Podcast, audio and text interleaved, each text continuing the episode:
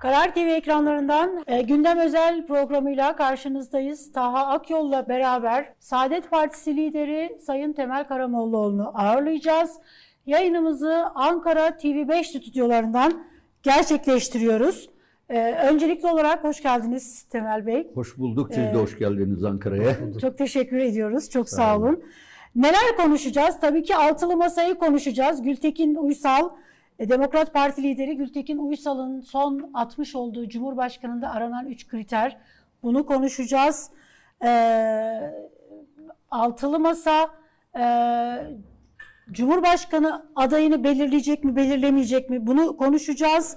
Biraz dış politikayı tabii ki fazlasıyla ekonomiyi de konuşacağız. Ee, isterseniz en böyle altılı masalın gündemiyle başlayalım Temel Bey. Ee, Demokrat Parti lideri Gültekin Uysal bir böyle tweet paylaşımı yaptı bir sosyal medya hesabından. Bir paylaşım yaptı, ortalık karıştı, birbirine girdi.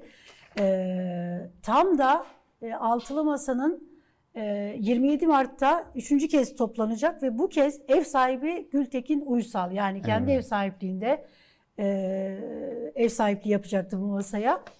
E, onun öncesinde yapmış olduğu açıklama hani bu nereden çıktı dedirtti. Belki izleyicilerimize ne dediğini bir kez daha söylemek gerekiyor. Ee, Sayın Gültekin Uysal dedi ki Türk milletinin Cumhurbaşkanı adayı ile beklentisinin üç ölçüsü var. Birincisi dedi 20 yıllık AK Parti döneminde sorumluluğa ortak olmamış olmak.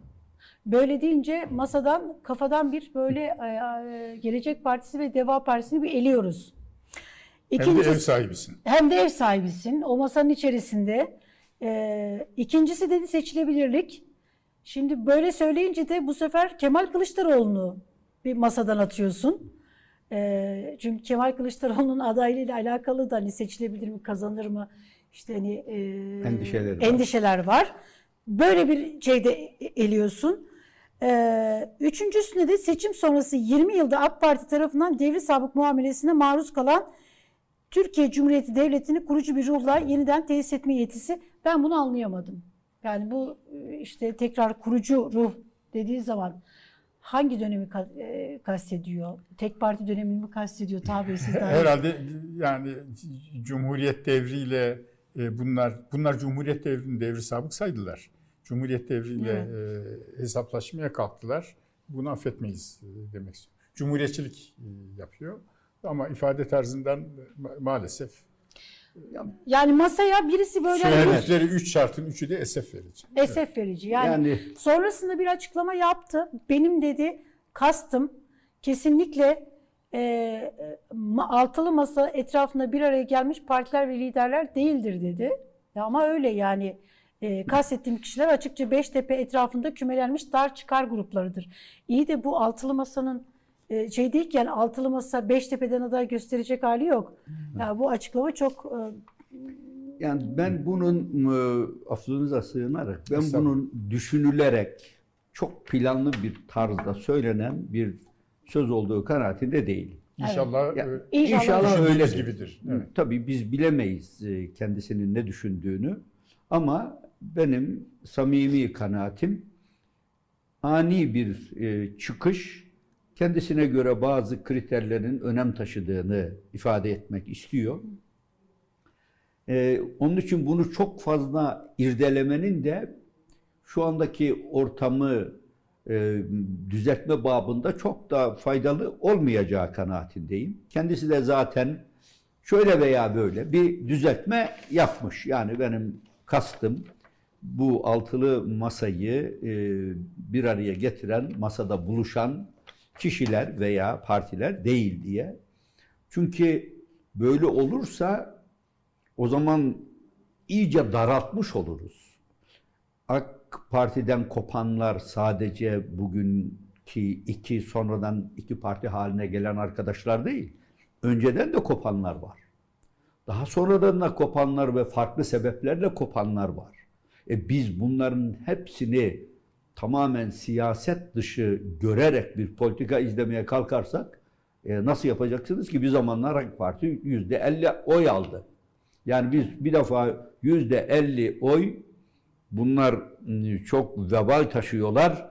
Onun için bunlarla ilgimiz olmayacak. E o zaman 51'i nasıl bulacaksınız? yani o bile mümkün olmaz. Bundan dolayı ben bunu düşünülerek söylenilmiş bir söz olarak görmüyorum. Yani bizim inancımızda da yani bu daha geniş kapsamlı bir şey.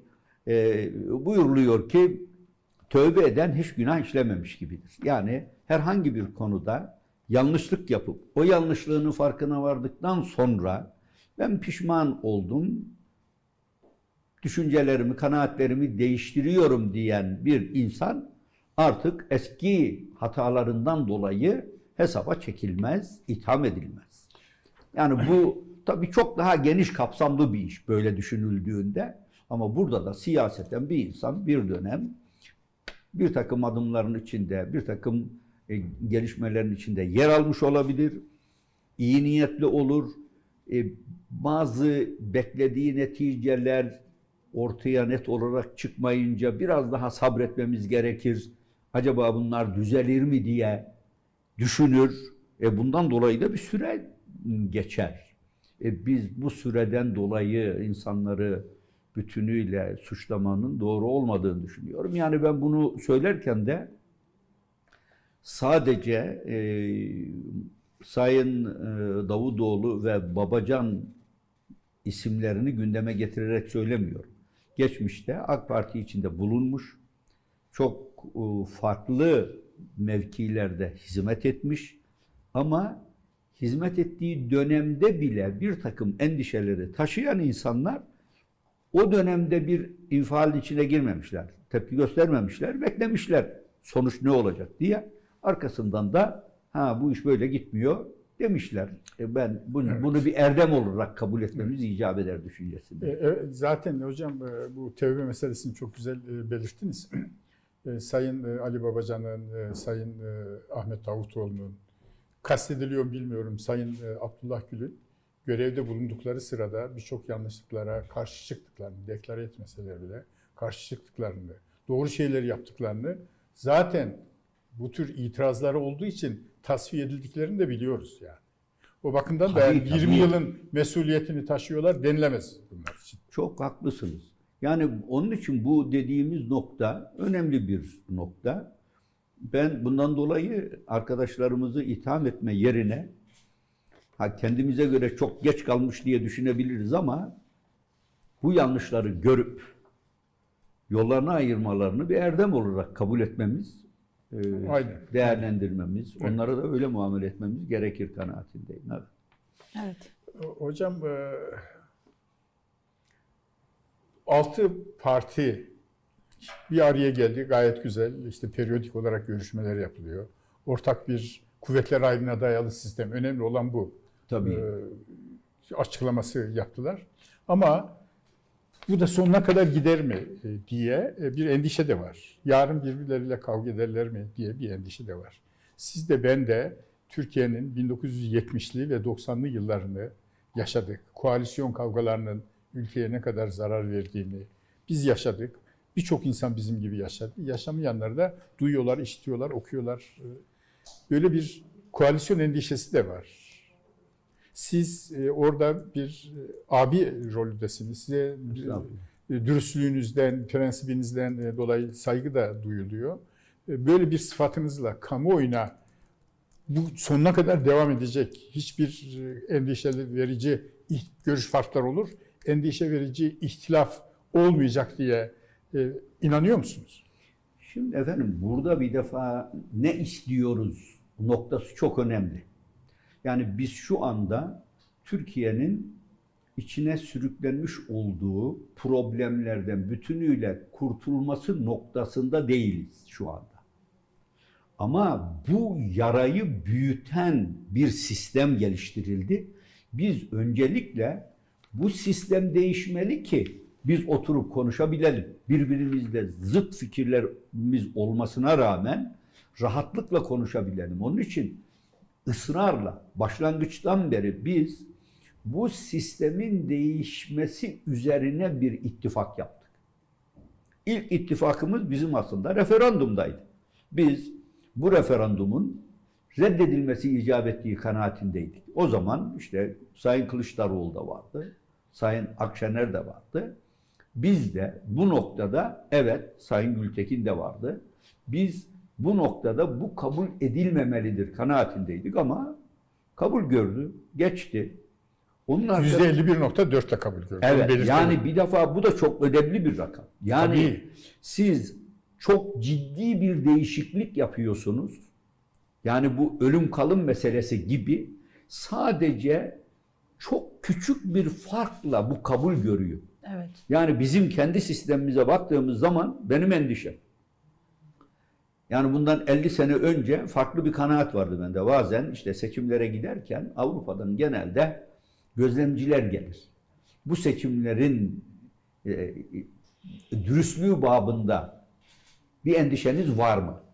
Ben o zaman ifade ettiğim, yo Türkiye'deki seçim sistemi Avrupa'daki bütün seçim sistemlerinden daha güvenlidir diyordu. Neden? İşte seçime giderken hükümetin seçimlere müdahale etmemesi için bazı bakanlar değişiyor. İçişleri Bakanı değişiyor. Adalet Bakanı Ulaştırma değişiyor. değişiyor. Ulaştırma Bakanı değişiyor. Ulaştırma Bakanı neden? İşte e, İnönü'nün 1960'ta önünün Kayseri'ye giderken kesilmesinden dolayı tren durdurdular, indirdiler. Onun için bir defa böyle bir sistem var. İki, bizim seçim kurulları partilerin etkisinde kalmayacak bir tarza tanzim edilmiş. Hükümetin etkisinde Başkanları kalmayacak. hakimler. Tabii. Onun için bunların hepsi önemliydi. E şimdi geldiğimiz noktada bunların hiçbir tanesi maalesef var değil. Ve maalesef çok açık ve net bir şekilde hükümet bugünkü haliyle hele de son yaptığı değişiklikle diyor ki ben seçimlere müdahale edeceğim. Yani bu kelimeleri kullanmıyor elbette. Ama tavrı ve tarzı bu kelimeleri kullanıyormuş gibi anlaşılıyor. Ve bundan dolayı da ben bugün de maalesef bundan önceki son birkaç seçimde ve oylamada da pek e, dürüst bir e, ortamda bu gerek kamuoyu yoklamasının gerek e, referandumun gerekse hükümetin belirlenmesindeki seçimlerin dürüst olduğu kanaatinde değil. Ama bu seçimde şimdi yeni yapılan seçim kanunu ile beraber Daha da endişe daha var. da endişe. Şimdi böyle bir ortamda e, seçime gireceksiniz. Evet. Endişeli misiniz? Yani Endişe var. Biz bunu ya biz önce- bu sistemle nasıl seçim kazanabiliriz endişesi Şöyle, taşı- tabii, tabii. taşıyor Onu, musunuz? onu da hemen şöyle ifade edeyim. Son e, bu altılı e, masa e, Sayın Babacan'ın ev sahipliğinde yapıldı biliyorsunuz. Evet. Orada bu konu gündeme geldi. Ben de bunu çok net olarak gündeme getirdim. Sadece benim getirmem değil. Herkes aynı fikirde. Seçim güvenliği önümüzdeki seçimin bir numaralı meselesi. Bu ne manaya geliyor? Sandıklara hakim olmak şart. Her sandık bölgesinde seçime giren partiler mutlaka seçim kurul sandık kurullarında temsil edilecekler.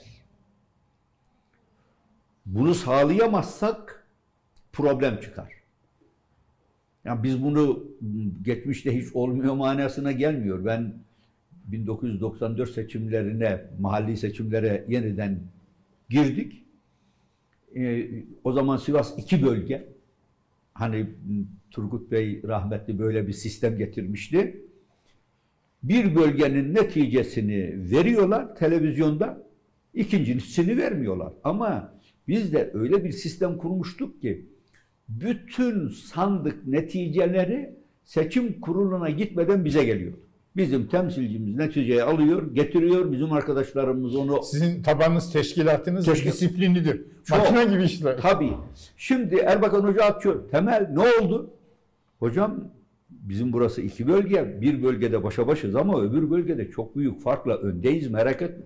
Peki de televizyonlar niye vermiyor? Hocam ben televizyonlara kumanda etmiyorum ki. Ancak saat 12'de ikisini birleştirdiler. Ha bizim kazandığımız meydana çıktı. Şimdi Ama, hiç olmazsa kazandığınız dürüstçe belli oldu. Tabii ve biz biz o zaman sandıklara hakimdik. Bundan dolayı emindik. Evet. Her sandıkta kimin ne kadar oy aldığını Ve toplam oyların nasıl dağıldığını görüyordu. Şimdi aynısını yapmakla mükellefiz. Ve bu sefer bu altı partinin omuzlarındaki bir mesuliyet, yük. Burada tabii bir numaralı mesele Türkiye'nin her tarafında teşkilatlanmış olan Cumhuriyet Halk Partisi'nde, ikincisi büyüklüklü olan İyi Parti'de, İYİ Parti'de, üçüncüsü bizde. Biz aslında bugünkü çalışmalarımızla, teşkilat çalışmalarında bizim birkaç kadememiz vardır. İl teşkilatımız kurulacak, hepsi kurulu. İlçe teşkilatlarımız kurulacak, %90'ı kurulu. Bazı yerlerde biraz sıkıntımız var. Sonra sokak, caddelerde bizim mutlaka teşkilatımız olacak. En son sandık bölgesinde bizim en az 3-4 elemanımız olacak. Bir hanım en az, bir erkeklerde, bir gençlerde. Biz şimdiden bunun hazırlığını yapıyoruz. Her sandık. Türkiye'de 190 bin sandık vardı. Şimdi 200-210 bin civarındadır tahmin ediyorum. 3 kişi desek 600 bin sandık görevlisine ihtiyaç var. Bir kişi dersek 200 bin. Bu az bir rakam. Çok Az bir, evet. Çok büyük bir rakam ve bu eğitilecek, ne yapacağını bilecek sandık bölgesindeki insan. Neye dikkat edecek? Nerelerde hata olabilir? Onun için tabii biz onu aynı zamanda seçime gitmeden önce insanlarla irtibat kurmak için de bu şemayı gerçekleştirme Bir gayreti. de altı partiyle herhalde bu seçim güvenliğini birlikte yapacaksınız. Tabii. Falanca vilayette siz daha çok e, yüklenirsiniz, ötekinde de başka Tabii altıdan tabii. biri. Her, yok, bizim için ne yapıp yapıp Her yerde. her yerde en azından üç tane temsilcinin bulunmasını teminat altına alma Evet. mecburiyetinde. Bunu Saadet Partisi olarak mı yoksa altılı mı? Bir altılı, Altılı olur. Biz, biz kendimiz yapıyoruz ama son toplantı bu bizim bir numaralı meselemiz olarak gündeme geldi.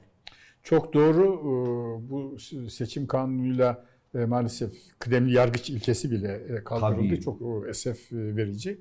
E, Ben size şunu soracağım. Bu son e, değişiklikle Anayasa Mahkemesi'ne karar verir. Çok bir beklentide değilim ben. Evet. E, Mahkemenin kompozisyonu değişiyor Maalesef. biliyorsunuz. Orada e, ittifakın aldığı oyları toplam olarak kabul etmiyor.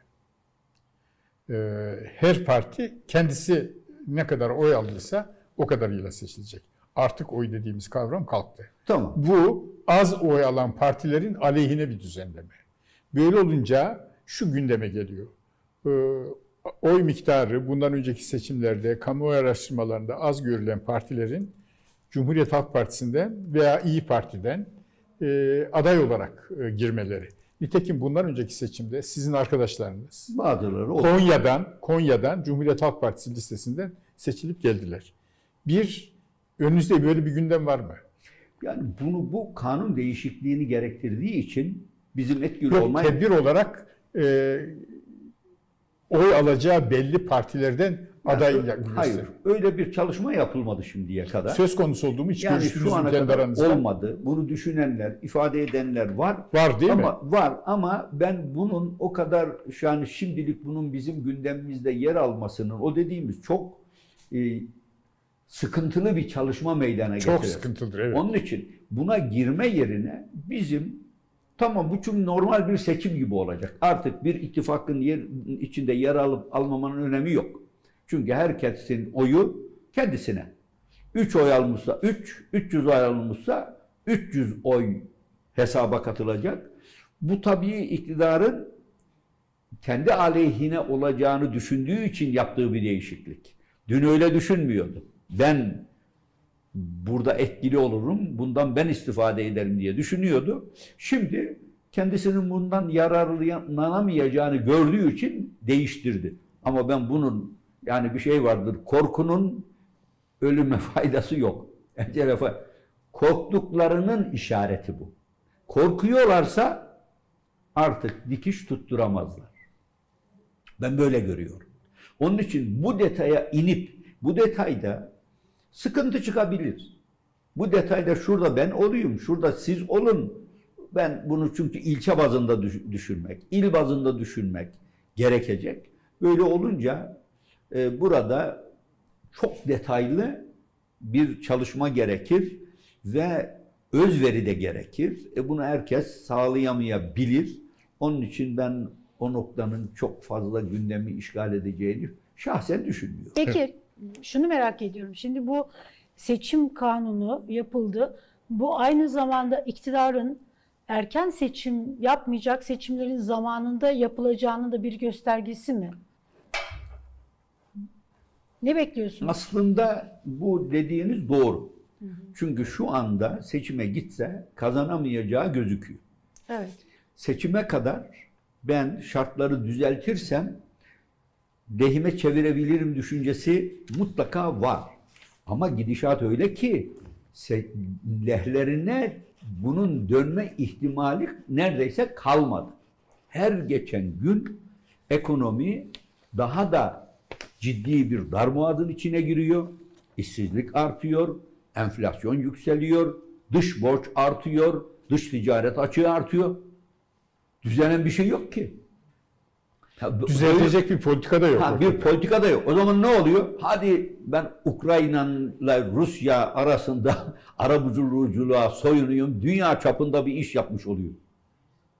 Yani burada Türkiye böyle bir gayretin içine girdiği için kimseden de alkış almıyor maalesef. Ama anketler anketler Ukrayna ve Rusya arasındaki arabuluculuğun AK Parti'ye 3 puan kazandırdığını gösteriyor. Azaldığını mı? Hayır, kazandırdı, Artır, arttırdı. kazandırdığını. Yok olabilir. Yani şu var. Şimdi biz nihayet büyük bir kitleden bahsediyoruz. Evet.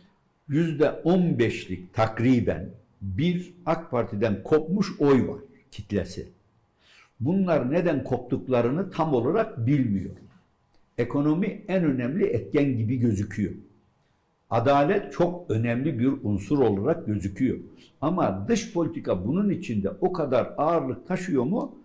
Ben bilmiyorum. Fakat tabii mühim olanı e, siz elinizdeki bütün kanalları televizyonları, gazeteleri bu istikamette kullanmaya kalkarsanız bunun bir etkisi olacaktır.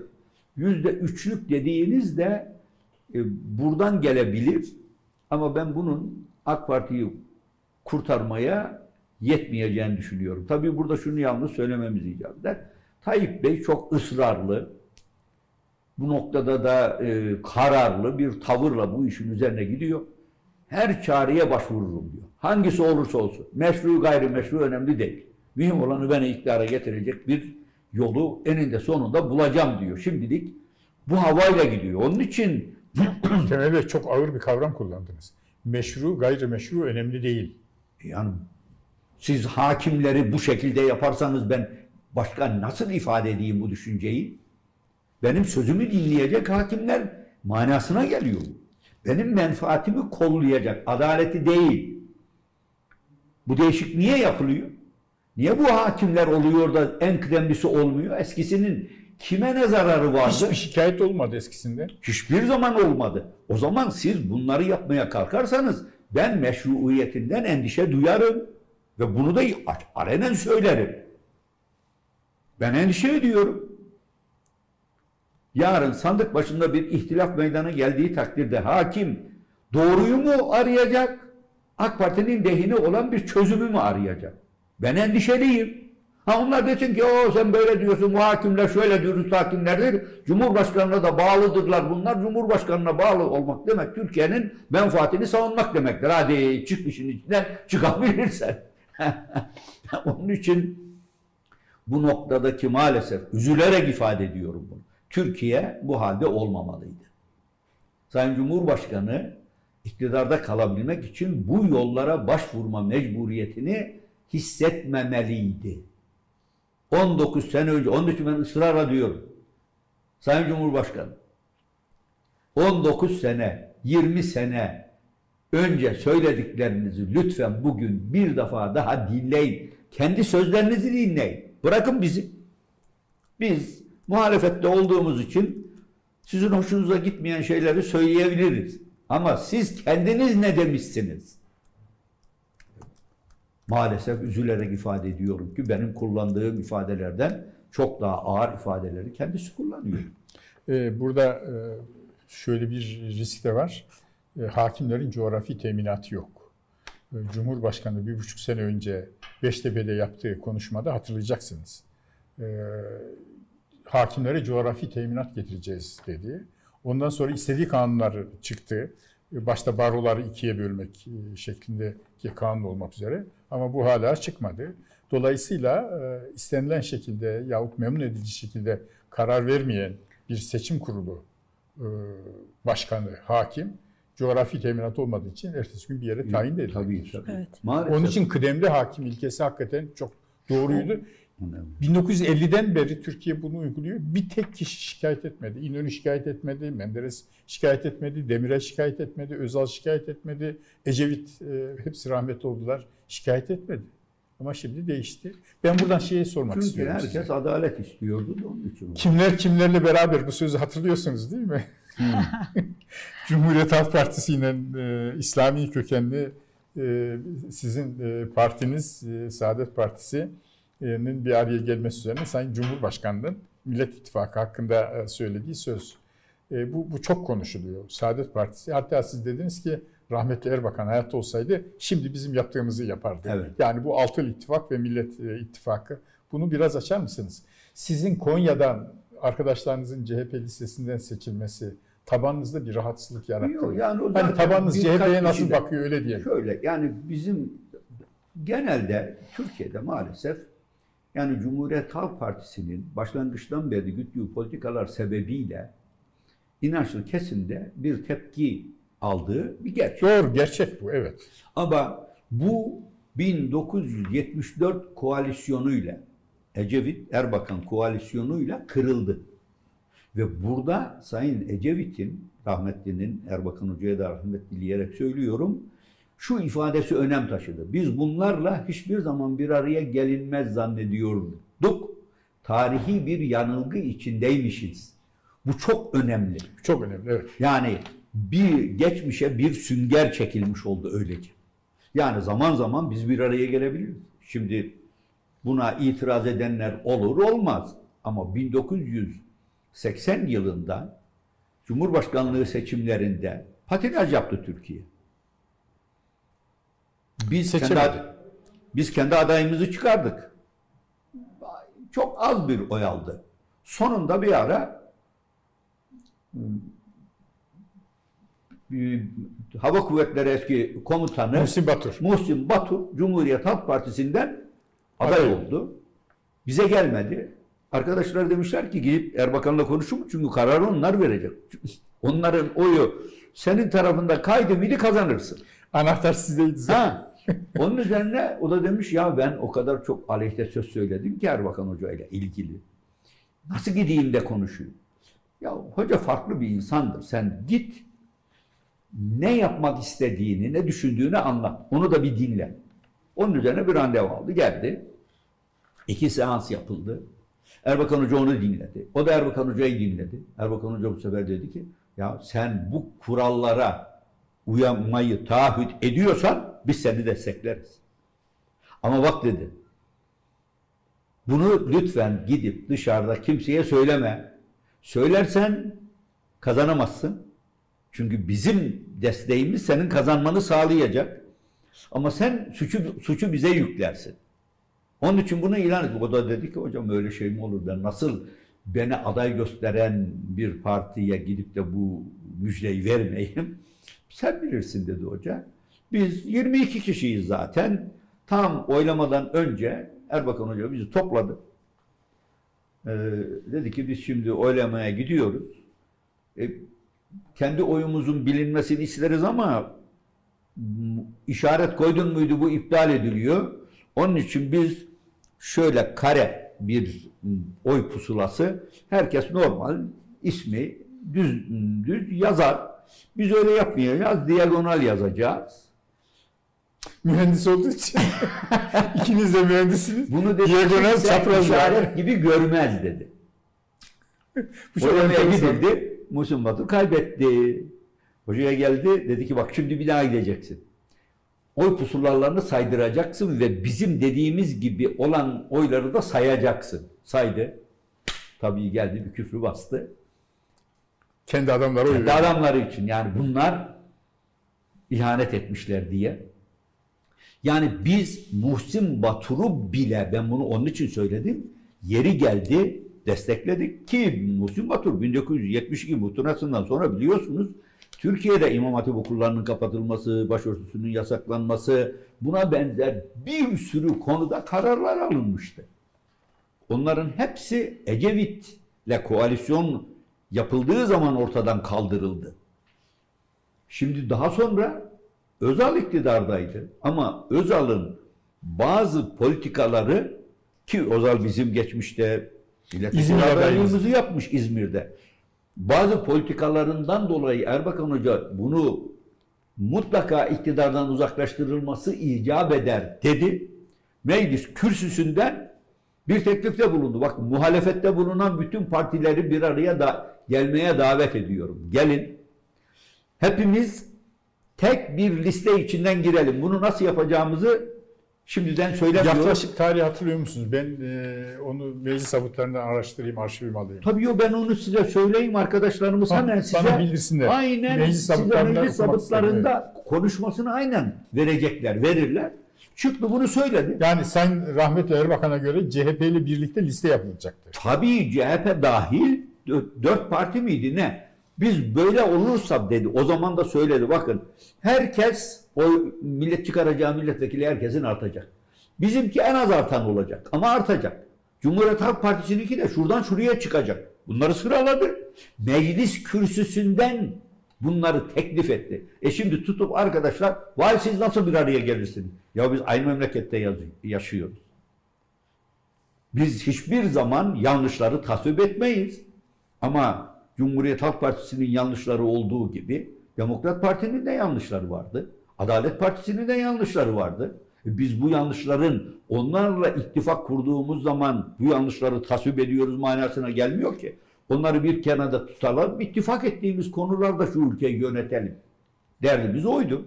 Evet. Şimdi de aynı mantıkla hareket etme mecburiyetindeyiz. Yoksa bu iktidar nasıl değişecek? Değişmesi mümkün değil. Onun için mutlaka bir ittifaka ihtiyaç var. Bu ittifak politikalarımızın tamamen birbiriyle örtüşlüğü manasına gelmez. Örtüşen noktalar vardır. Bu örtüşen noktalarda biz yönetime katkı sağlarız. Yeniden seçime gidildiği zaman, normalleşme sağlandığı zaman da herkes kendi politikalarını öne çıkararak vatandaşa hitap eder. Aldığı oy kadar da temsil edilir mecliste. Peki Sayın Karamollaoğlu, şimdi bu yeni seçim yani meclisten geçti. Bu yeni seçim sistemiyle e, 2023 seçimlerine gidildiğinde e, altılı masa yani altılı ittifak lider ne yapacak? Yani siz bu seçim sisteminde nasıl seçime gide- gideceksiniz? Yani E, şöyle düşün. Stratejiniz ne olacak? Bunu da konuştunuz mu? Hayır, şu anda bir şey konuşulmadı. Nasıl gidilmeli bizim peki? Için, bizim için şu anda bu noktada yani şey açık. Şu andaki seçim sistemi açık. Yani bu seçim sisteminde başarılı olabilmek için bazı partilerin bir araya gelerek tek listeyle seçime girmeleri mümkün. Bu daha çok daha az oyan, oy alan, potansiyeli büyük olmayan partileri içinde geçerli olduğu gibi mesela İyi Parti ve Demokrat Parti işte Sayın Gültekin oradan milletvekili adayı Evet. oldu. Meclise böylece girdi. Şimdi bir milletvekili de e, ordu milletvekili kendilerine iltihak ettiği için iki milletvekilleri var. Öyle de seçime girmek mümkün. Ayrı ayrı da girmek mümkün. Mühim olan nokta şimdilik işte biraz önce de onu tamamlamadık belki. Takriben yüzde on beşlik bir kesim var. AK Parti'den kopan gidecek yer arayan. Bunların farklı kanaatleri var. Bunlar genelde şunu gördüler. AK Parti bu memleketin problemlerini çözemiyor. Onun için koptular. Peki bir parantez açmak istiyorum. Dediniz ki %15'lik bir kitle var AK Parti'den koptu gidecek yer bulamıyor. Arıyor daha Arıyor. doğrusu. Bulamıyor demeyelim de. Yanlış Arıyor. oldu belki. Şimdi burada e, beri tarafta da altılı işte altı tane parti var ve ittifak. E, hala arayışta olmaları tuhaf değil mi? Ya iktidarın içerisinde iki tane parti çıktı. Evet. Siz varsınız. Eğer tabii- söz konusu dindar mütedeyyin kesimse e, hala arayışta olmaları tuhaf değil mi? Bu sosyolojiyi nasıl Yani değerlendiriyorsunuz? buradaki söylediğimiz şu. Şimdi herkes yanlışı gördü ama bu yanlışın nasıl düzeleceği konusunda henüz bir ittifak sağlanmadı. Çünkü bunlar münferit oylar. Evet. Kopmuşlar. Bu gidişattan memnun değiller. Özellikle ekonomik problemler sırtlarına bir yük olarak binmiş. Biz artık bu iktidardan kurtulmamız lazım diyorlar. Peki de nasıl? O noktada henüz bir karar vermiş değiller. İşte biz, biz de dahil olmak üzere bu dönemde elbette bir arayışın içinde olacağız. Bir takım görüşmeler, çalışmalar yapacağız. Onu zaman gösterecek. Şimdiden bunun detayına inmenin hiçbir faydası olmaz diye ben düşünüyorum. Zaman içinde bunu m, birlikte mütalaa edip bir neticeye varmaya çalışacağız. Eskiden bu daha rahattı. Yani eski sistem olsa ittifak eden partilerin oyları önce tek oymuş gibi ittifaklar arasında bölünüyor. Sonra milletvekilleri böylece çıkıyor. Arkasından milletvekilleri kendi aralarında pay ediliyordu. Şimdi o avantaj kalktı. Onun için o avantaj kalkınca yeni yollar aramak icap eder. Ben burada bugünkü şartlarda henüz bu konunun detayına girmeyi faydalı bulmuyorum. Peki bu yüzde on beş aynı zamanda endişeli muhafazakarlar olabilir mi? Yani Tabii tabii. mesela şunun için soruyorum bunu. Ağırlık öyle olması lazım. Ee, diye şimdi- öyle düşünüyorum. bu endişeli muhafazakarlar e, şeyini e, tanımını özellikle yapıyorum.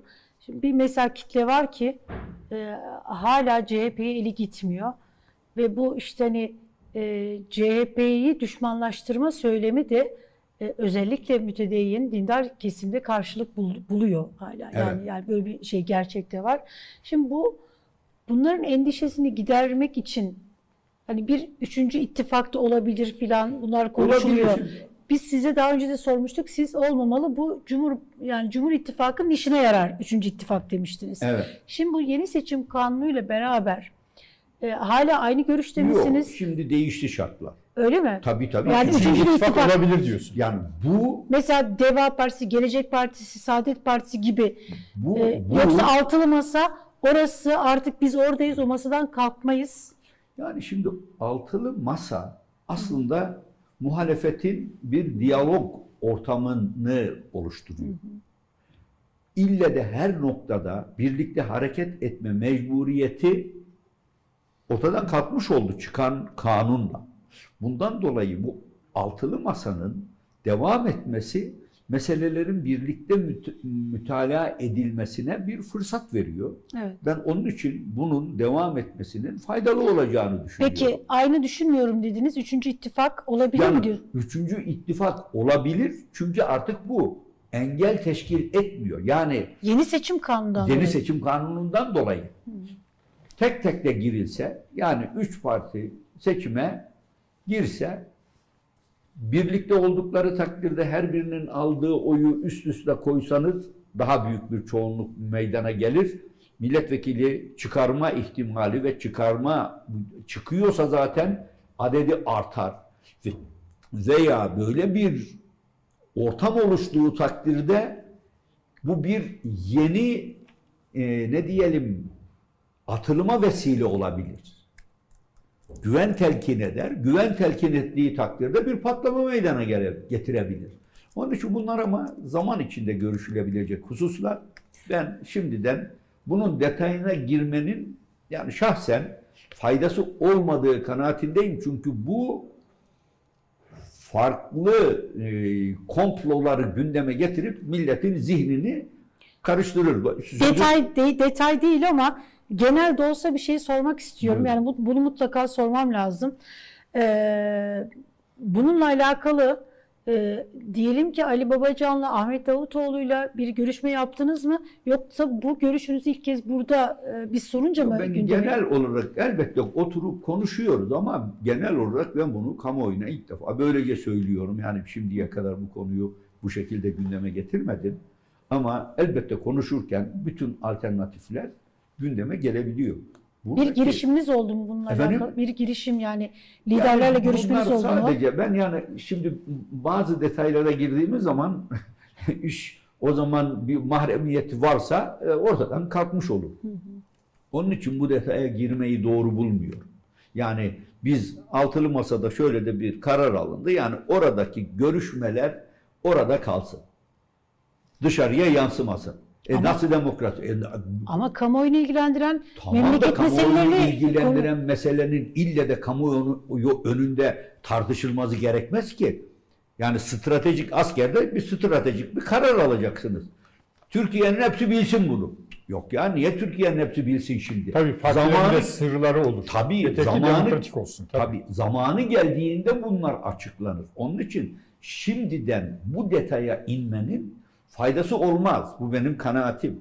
Şimdi demin size bir Ama şey... bir kapıyı açtınız. Bu çok önemli bir kapı. Evet, yani burada Üçüncü çok- ittifak olabilir dediniz. Ya, ama olabilir çünkü artık bu çıkacak yani oyların, alınacak oyların çıkacak milletvekiline etkisini aynı oylar nispetler muhafaza edildiği Biraz müddetçe- matematik meselesi. Tabii, tabii, Fayda mı ortadan- getirir, zarar mı Tabii, getirir? ortadan kaldırıyor. Onun için burada ben e, bunu önemli görüyorum ama demin özellikle beyan etmek istediğim bir e, konu vardı. Türkiye çok fazla kutuplaştı. Yani bu kutuplaşmada biz aslında bir yerde fayda e, bazıları kutuplaşmadan faydalanıyor. Onun için de kutuplaşmayı körüklüyor. Fakat artık ahlaki olmayan, gerçeklerle hiç bağdaşmayan ve bir politikacıya yakışmayan ifadelerle partiler, birliktelikler tarif edilmeye kalktı. Ben bunu anlamıyorum. Ne demek zillet ittifakı? Zillet ittifakı diye bir ifadeyi kullanan önce kendi kendini tarif ediyor bu. Ağızdan çıkan laf her şeyden önce o sözü kullanan insanı tarif eder. Ben öyle görüyorum. Siz bunu daha farklı bir şekilde ifade edebilirsiniz. Yani zillet ittifakı diyen önce kendisi zillete batmış demektir. Siz bunu başkalarını kötülemek için söylerseniz bunun hiçbir kıymeti olmaz. Bu siyasi ahlaka yakışmaz. Siyasetin de bir ahlakı var. Farklı ka- kamplardayız, farklı gruplardayız, farklı bir oluşumların içindeyiz diye ağzımıza gelen her şeyi söylemek caiz değildir. Bu Müslümanlığa hiç yakışmaz. Başta Müslümanlığa yakışmaz. Demin söyledim. Tövbe eden hiç günah işlememiş gibidir. Bu çok umumi bir hüküm. Bir de yalan ve iftira. Ya hayret ediyorum. Bu kadar yalanı devletin tepesinde bulunan insanlar nasıl söylüyorlar? Size terörist denildi değil mi? Denildi. Pasaportum bile verilmedi önce. Evet. Ha sonradan işte bir yanlışlık olmuş, olmuş, bu olmuş. Ne, denilse denilsin. Onun arkasından siz tutacaksınız. Efendim bu masanın altında işte PKK var. PKK'da var. Ya Allah'tan korkmak icap eder. Bu kadar şerefsizlik olmaz ya. Bunu eğer bir insan iddia ediyor, ispat edemezse her türlü hakarete layık demektir. Hele de devletin tepesindeyse olmaz ya. Bu kadar adilik siyasette kullanıl, adi ifadeler kullanılmaz. Yazıktır. Kendilerini bitiriyorlar. Çünkü bunların hepsi yarın önlerine konacak. Ha benim inancıma göre bu dünyada da konacağı gibi öbür dünyada da konur bu. Onun için ben bazı iftiraları yapan gazete patronlarına da dedim. Yarın Cenab-ı Hak indinde biz mutlaka karşı karşıya geleceğiz. Hiç tereddüdüm yok bu benim imanım. Ben sana hakkımı helal etmem. Bak şimdiden bil. Öbür dünyada ben sana hakkımı helal etmem. Ha öbür dünya umurumda bile değil. O zaman senin inancın demek ki benimkiyle bağdaşmıyor. Ee, bir de şey var. Ee, bu güçlendirilmiş parlamenter sistem metni yurt dışında hazırlanıp size verilmiş. ya da siz hazırlayıp büyükelçiliğe göndermişsiniz. Hangi Ya bu büyük kadar bu elçiliğe? Alman. kadar bu kadar İsim şerefsizlik söylemedi. olmaz. söylendi. Sonra söyledin mi? söylendi. Bir yabancı büyükelçiliğe gidip Sonra- almışsınız. Niye alacakmışız büyü- büyükelçilikte? Ya bu kadar mantıksızlık olmaz. Yani bu onayın alınmasına neden ihtiyaç varmış? Ama ben diyorum bunu. Bırakın siz onu ya. Amerikan Cumhurbaşkanı ile fotoğraf vermek. Gidip Siyonist Kongresi'nde kendisine bir cübbe giydirilmesi. Esas problem orada. Gizli de değil bu. Irak müdahalesinde meclisin kabul etmediği bir kararı siz tatbikata koyuyorsunuz. Bu ne? Bunları bir kenara atacaksınız. Bunlar ya bariz, gerçekleşmiş hadiseler. Şimdi İsrail'in Cumhurbaşkanlığı Türkiye'de ala yuvalayla ağırlayacaksınız. Normalleşecekmişiz. Ya kendi vatandaşına Filistin'de zulmeden, bu zulmü dünyaca teyit edilen bir hükümetin başındaki insana ben niye itibar edeyim ya? Ediyorsunuz. Mecliste konuşturacaklardı. Konuşturamadılar. Çünkü protesto gelir diye endişe ettiler.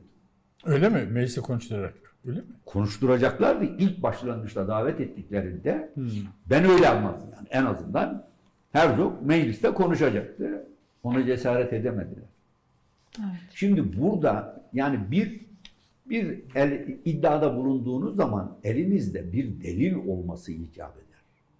Yalan söylüyorsanız bu yalan yarın sizi yutar. Yalan çamurunda batar gidersiniz. Allah yalan söyleyenin belasını verir. İlle de benim beddua etmeme ihtiyaç yok. Ama bunu bilmeleri icap eder. Onun için ben siyaseti bu noktaya getirmelerinden dolayı hakikaten bu arkadaşların tavrını anlayamıyorum.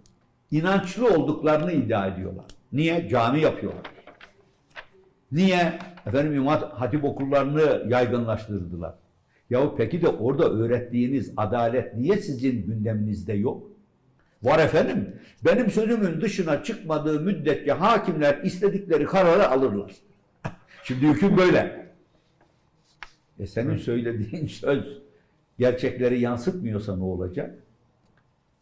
Bir yerde adaletin kamil manada tesis edildiğinin işareti iktidarların aleyhine verilen hükümlerin gerçeklik gerçek kabul edilmeleriyle tatbikata konulmalarıyla ortaya çıkar.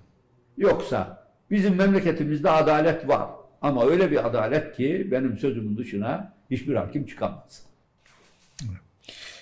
Şimdi e, sizi dindar kişiliğinizle yıllardan beri siyasetteki ilkeli tutumunuzla biliyoruz. E, Böyle din e, meselesi, din siyaset ilişkisi söz konusu olunca Türkiye'de karşımıza şöyle bir tablo ortaya çıkıyor. Lidere işte siyasi parti liderine ümmetin lideri denilmesi, itaat farzdır denilmesi, ulul emri itaattır denilmesi gibi bir kültür var. Siz de böyle bir kültürün olduğunu kabul ediyorsunuz. E, beri taraftan da e, bugünkü ekonomik ortam, siyasi ortam e, anlatıyorsunuz. E, kopanlar ancak yüzde on beş. Bu dayanıklı ki bir seçmen kitlesi var Türkiye'de. Bu sadece sosyolojik anlamdaki karizma mı? Bu dini kültür yahut dinin bu şekilde siyaseten yorumlanması da bu dayanıklı seçmen tabanını e, pekiştirmiyor. Yani bilmiyorum onu tabii ama muhtemeldir.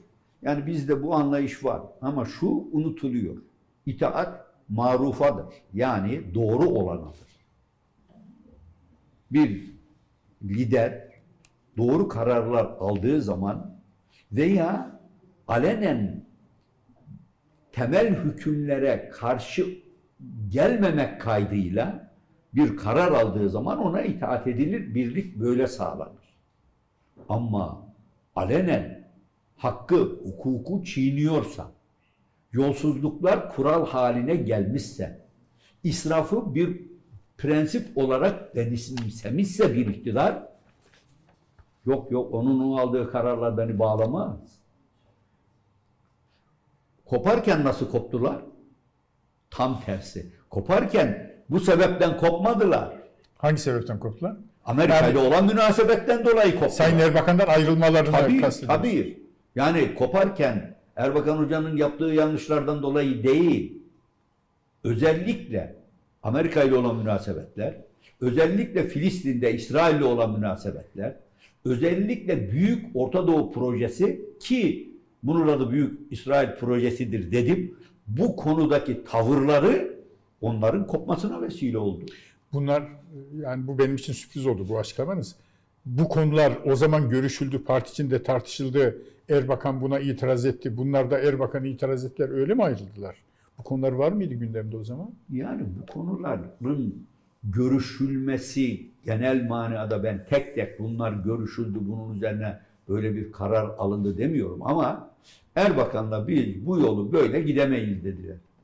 Dediler bunu evet. Esas itibariyle de burada emre itaati onlar kabullenmenin doğru olmadığını söyleyerek ayrıldılar. Ha, emre itaat meselesi. Tabii. Evet. Yani, Yani- o zaman emre itaat doğru değildi. Şimdi emre itaat lazım. Gerekiyor şimdi. Evet. Onun için kendileri ayrılırken ama deminki politikalarda da yani ne ekonomi politikaları konusunda ne dış politikada bizimle uzlaşamayacaklarını ortaya koydular. Ama çok farklı kesimler var. Ben bakıyorum o günkü e, arkadaşlardan Sayın Erdoğan'ın etrafında kalan kimse neredeyse yok. Evet. Biraz güncelik ge- ge- gelmek istiyorum. Ee, Şimdi Cemal şey e, Kaşıkçı dosyası Suudi Arabistan'a devredildi ve bunun da yasal olduğu e, hukuka uygun dedi Adalet Bakanı yaptığı açıklamada.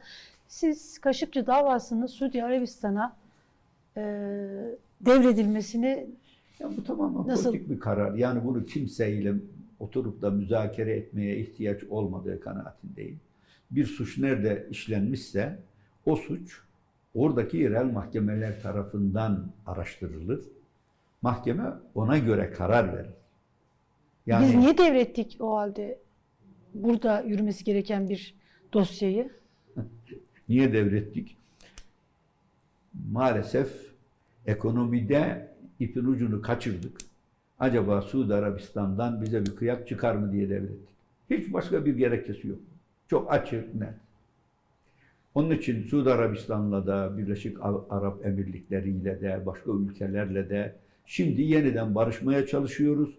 Bunun temel sebebi acaba İslam ülkelerinden Türkiye'nin ekonomik problemlerini çözecek bir kaynak gelir mi? Tek bir endişe var. Başka bir şey yok. Adalet Bakanı e, Bekir Bozdağ işte kanunun e, gereğini yerine getirdik diye bir açıklama yaptı. Halbuki kanunda dosya devredilir demiyor. Devredilebilir diyor. Şimdi Yani siyasi takdire göre, siyasi takdirde buyur dediler, verdiler. Tabii Evet. tabii tabii. Evet. Yani bu konularda bu konularda daha öncedeki kullandıkları ifadeler ben onun için hangi konu olursa olsun Sayın Cumhurbaşkanı'nın daha önceden kullandığı ifadeleri bir defa kendisinin okuması lazım. Şimdi neden farklı bir yola girdiler? Onu da izah etmesi lazım. Benim izahım böyle. Evet. Yarın Merkez Bankası Para Politikaları Kurulu toplanıyor. Faiz kararı açıklanacak. Ee, yakından takip ediyorsunuzdur diye Evet. düşünüyorum. Ne bekliyorsunuz faiz e, Merkez Bankası'ndan e, faizleri indirecek mi, sabit mi tutacak? Çünkü bir taraftan da Cumhurbaşkanı Erdoğan'ın yani faiz haram nas orada dedi ama bu açıklamadan sonra Merkez Bankası'ndan faiz indirim kararı çıkmadı. Yani sabitte tutuldu. Sen nasıl böyleyse faiz inecek diye bekliyordun galiba. Evet yanlış anladım herhalde tabii. Şimdi yani 19 yıldır iktidardalar. evet. Yani faizin çoğu veya azı değil. Faiz haramdır. Haram olarak bakılıyorsa eğer bugünkü şartlar altında devlet politikasını hiç bunu nas olarak görmeden bugüne kadar getirdiler. Ben hiç unutmuyorum. 1900 hmm, 2004 yılındaydı herhalde. Paranın dini imanı olmaz açıklamasını mı Efendim? diyorsunuz? Paranın dini imanı olmaz. Yok. O zaman e, öyle bir ifade de kullanıldı da o zaman dedi ki ya faiz bir dünya gerçeğidir. Evet. Evet, müsiyat toplantısında. Müsiyat toplantısında. Müsiyat toplantısında. Tabii. Evet. Hem müsiyadın toplantısı hem de Uluslararası Müslüman İş Adamları Derneği'nin toplantısı Evet. aynı anda yapılıyordu. Recai Bey Evet. bizim genel başkanımızdı. Ben de vardım orada. Önce çıktı Recai Bey konuştu. Arkasından Tayyip Bey kür- kürsüye geldi ve bu ifadeyi kullandı. Dünya bir fa- e, Faiz bir dünya gerçeğidir. faiz bir dünya gerçeğidir ifadesini kullandı. Bir yerden alkış geliyordu. Böyle bir vurdular ikincisi gelmedi. Söyleyeyim. Hiç unutmam onu. Ama ondan sonra Tayyip Bey kendi katıldığı toplantılarının hiçbirisinde başka birisinin konuşmasını dinlemedi. Her zaman kendi konuştuğu bıraktı çıktı. Siz ne haliniz varsa görün dedi. Yani hep fikirleri gündeme göre değişiyor. Böyle bir yaklaşım olmaz. 19 yıldır iktidarda bulunan bir siyasi parti eğer faizsiz bir sistem kurmayı arzu ediyorsa bunun adımlarını atardı. Biz 1974 yılında Ecevit'le koalisyon kurduğumuz zaman Türkiye'nin ilk faizsiz bankasını kurduk DESİAD. İlk faizsiz bir bankaydı. Yani fa- e, Ecevit kar de- ortaklığıyla bank olur da Tabii tabii. tümüyle e, faizsiz bir genel Ekonomi sistem ben bunun olmaz. üzerinde durmuyorum ama faizsiz ben faize bulaşmadan ekonomik faaliyetlerde bulunmak istiyorum diyen iş adamına işte Al. size bir alternatif dediler. Evet. Bu kuruldu. E 19 yıldır iktidardalar. Neden bir adım atmadılar bugüne kadar? Yani bunlar gündelik oy kaygısıyla se- seçmene verilen bir mesaj. Onun için bunun bereketi olmaz. Bunun bereketi olmaz. Siz sözlerinizde samimiyseniz yüzde 16 mı 18 mi hangisi haram? 16'dan 18 çıkarsa haram. 16'da kalsın hiç olmazsa biz dokunmamış olalım. Ya bu mantıklı bir yaklaşım değil. Evet. Şimdi efendim e, günceli e, geçelim dedi Elif Hanım. E, hakikaten e, bir Macaristan günceli var e, karşımızda. E, bir de Malezya günceli var. E, Avrupalı Macarların yapamadığını Müslüman Malezyalılar yaptılar. Mahathir Muhammed gibi 90 yaşında bir adamı Cumhurbaşkanı adayı gösterirler. Turgut Özal gibi bir isim. Ekonomiye aşina, Evet. geçmişi var falan. Ve e, ittifak seçimleri kazandı muhalefetteki. Macaristan'da böyle silik bir aday e, gösterdiler ve ittifak seçimleri kaybetti. Siz nasıl bir aday göstereceksiniz? Yani şimdiden ben bunun üzerinde e, Çok güzel geldiniz Türkiye'ye doğru. Hı? Macaristan'a. Hızla geldim değil mi? Evet, çok Malezya'ya gidip de gelmek. Ya evet. yani orada ben şimdiden isimler üzerinde durmanın doğru olmadığını İsimler üzerine kanaatindeyim. durmayan da ilkelerini Ama söylüyor. ilkeler olarak söylüyorum tekrar. Herkesi kucaklayacak, ayrım yapmayacak, hakikaten adalete, insanların tamamının geçim sıkıntılarını ortadan kaldıracak bir ekonomi anlayışına sahip olacak bir insana ihtiyaç var. Parti, onun için sıraladım. Ben Temel bugün bu dediğiniz sıfata sahip 1 milyon 2 milyon insan çıkar. işte Biraz daraltır mısınız? Şimdi Biz de şöyle, bu bunu daraltmak mümkün değil. Ben bunu bugün basın toplantısında tek tek saydım. Yaklaşık 10 tane Evet. madde var.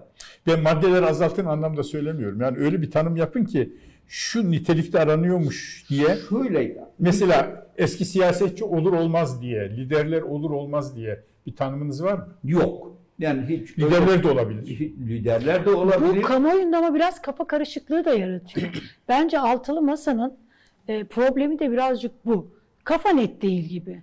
Hala yani mesela şimdi seçimlere kaldı 14 ay. E, tamam. Ee, Hiçbir zaman siz Türkiye'de 14 ay önceden adayların belli olduğu bir döneme rastladınız mı? Yok. Ama Türkiye olağanüstü bir süreçten Tamam geçiyor. olağanüstü- Şimdi mesela e, e, altılı masa, altı lider Cumhurbaşkanı adayını şimdiden açıklasa Niye açıklasın? e, çalışmalara başlayabilir. Niye çalış niye açıklasın? Yani bunu açıklamak demek ben varım beni paramparça edin. Yerden yere vurun demektir. Başka bunun bir ifadesi olmaz.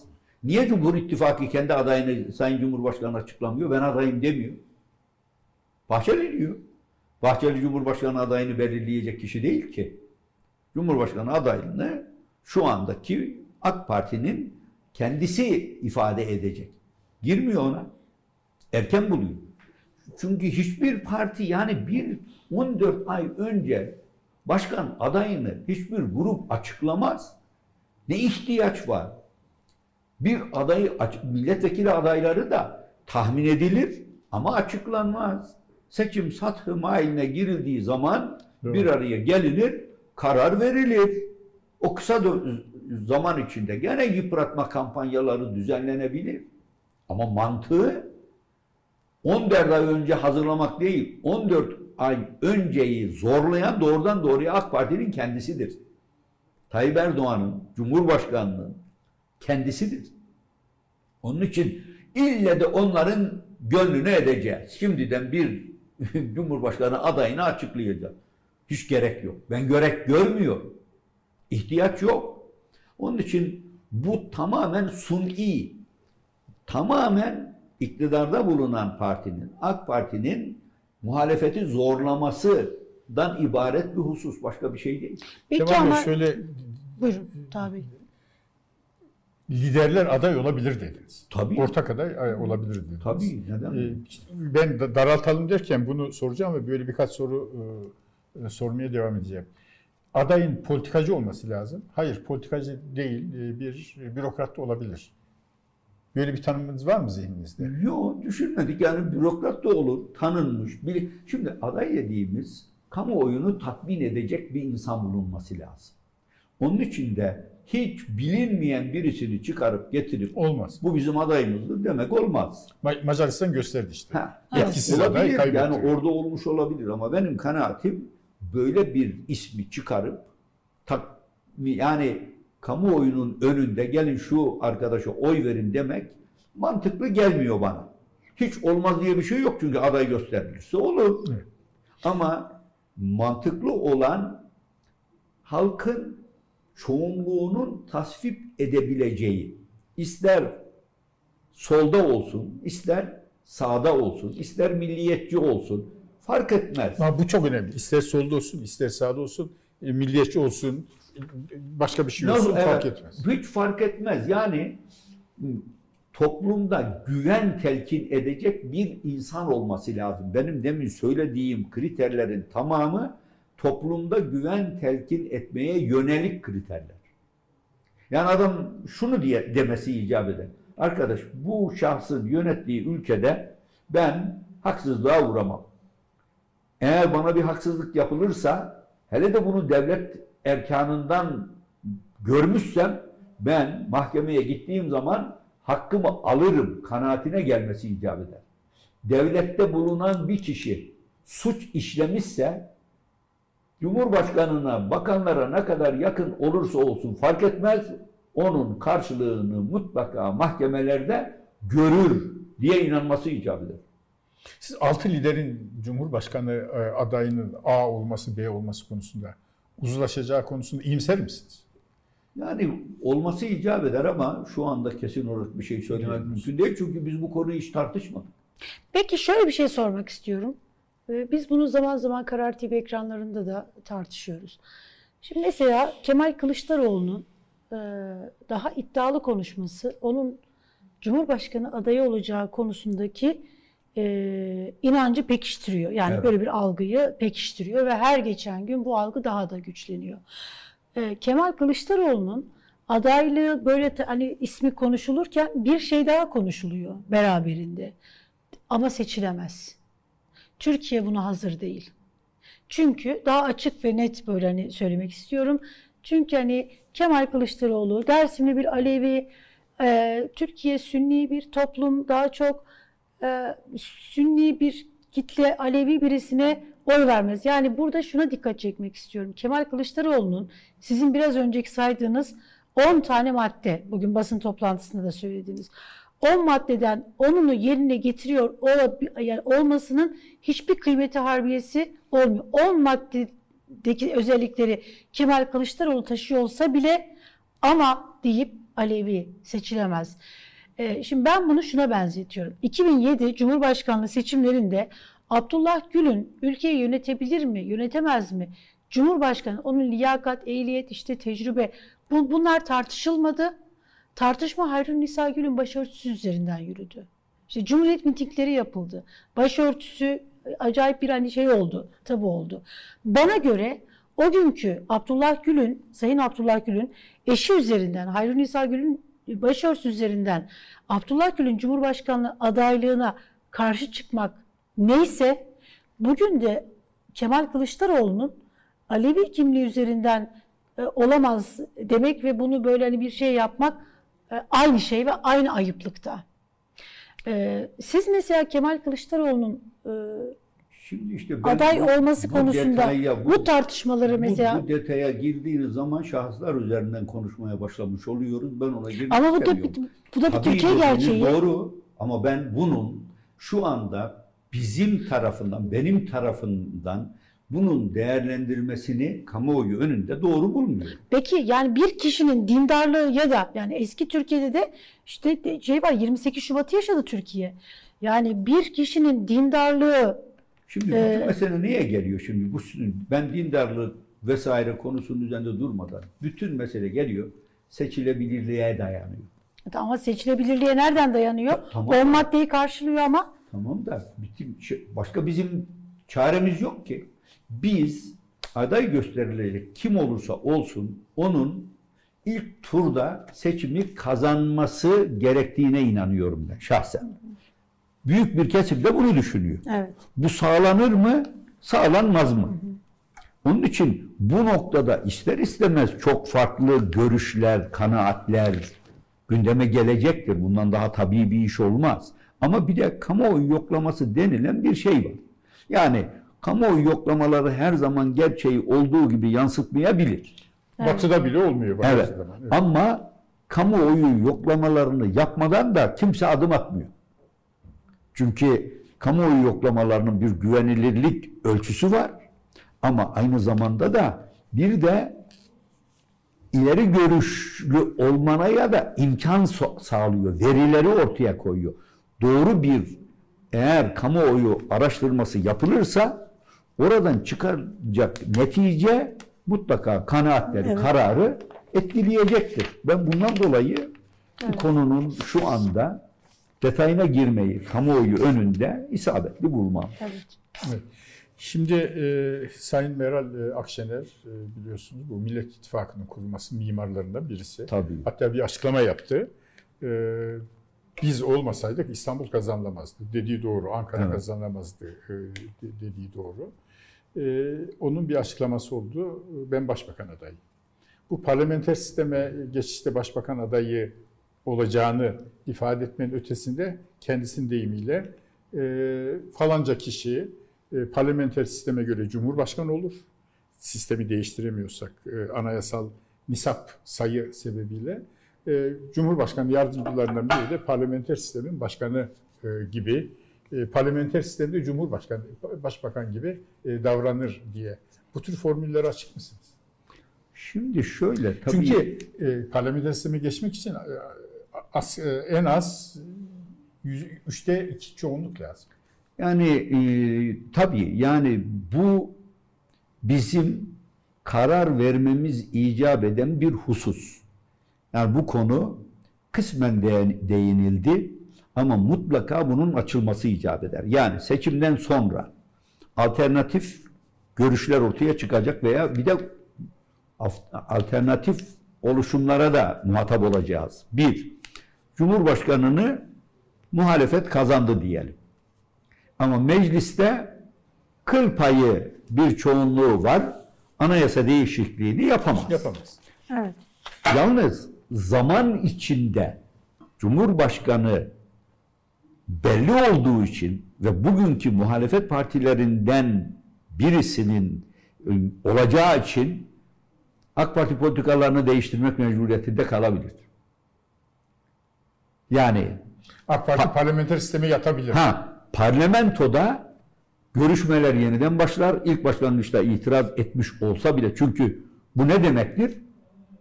5 sene bu böyle devam edecek. 5 sene AK Parti iktidardan olmayacak. İktidar nimetlerinden faydalanmayacak demektir bir defa. Ama değişikliğin yapılabilmesi için de 360 milletvekiline ihtiyaç var. Bir bakarsınız AK Parti'nin içinden belli bir grup eğer 360'ı muhalefet yakalamadı, yakalayamadıysa belli bir grup biz bu eksikliği tamamlarız. Hadi Tayyip gelin. Bey'e rağmen böyle bir şey çıkabilir mi? Tayyip Bey ister. Yani Tayyip Bey artık mecliste yok. Adaysa kendisi Genel mecliste başkan. yok. genel başkanlığı da elinde iktidar gücü olmadan hiçbir mana ifade etmez. Gücü biter. Anlamadım. Bir daha söyler misiniz? Tayyip Bey seçimi kazanamadığı zaman bütün gücünü kaybeder. Çünkü şu anda gücü devlet imkanlarını kullanmaktan kaynaklanıyor. Yoksa 1900 2000'li yılların başında Tayyip Bey seçimi kazanmış. Tabandan büyük bir destek almış. %50'ye yakın bir oyu ya hakim onu da artırma ihtimali olan bir kişiliği olmayacak ki. 20 yıl bitmiş. Artık pili de bitmiş. Etkisi kalmamış bir insan halinde olacak.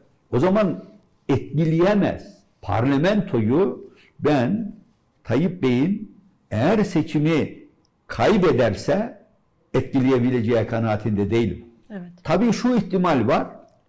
Şu ihtimal var.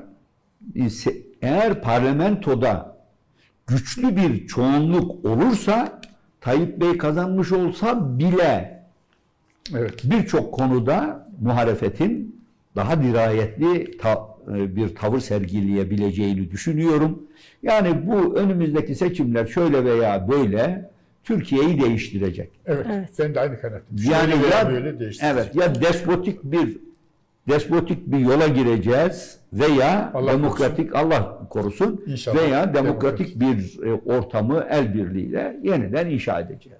Bu temenniyle bitirelim. Bitirelim evet. Evet. Çok teşekkür ediyoruz. Ee, Ben de size teşekkür ediyorum. Çok e, Lütfettiniz buraya kadar evet. geldiniz. Çok sağ Uzun zamandır da görmemiştik, görüşmemiştik sizlerle. Onun için e, ben sizlere de yayın hayatında başarılar diliyorum. Çok hem teşekkür ediyoruz. gazete olarak hem de televizyon olarak sağ olun, var olun diye. Ben Eyvallah. de çok Çok teşekkür, teşekkür ediyorum ediyoruz. size. Ee, Sayın Erbakan'ın, rahmetli Erbakan'ın konuşmasını bekliyorum. Evet. Ha, onu mutlaka hemen ben size hemen onu gönderirim arkadaşlara Çok söyleriz. teşekkürler. Çok teşekkür Mustafa ediyoruz. Bey çabucak size iletir. Çok, sağ teşekkür olun. ederim. Sağ olun. Ee, teşekkür ediyoruz. Çok önemli açıklamalarda bulundunuz. Güzeldi. 45 tane başlık çıktı. Evet, evet. Ömer Bey. Çok teşekkür ederim. Başlıkların çıkması bazen tehlikeli oluyor. İnşallah öyle olmaz. İnşallah olmaz. Siz onların hepsini Hayırlısı olur hayırlısı inşallah. olsun. Evet. Evet.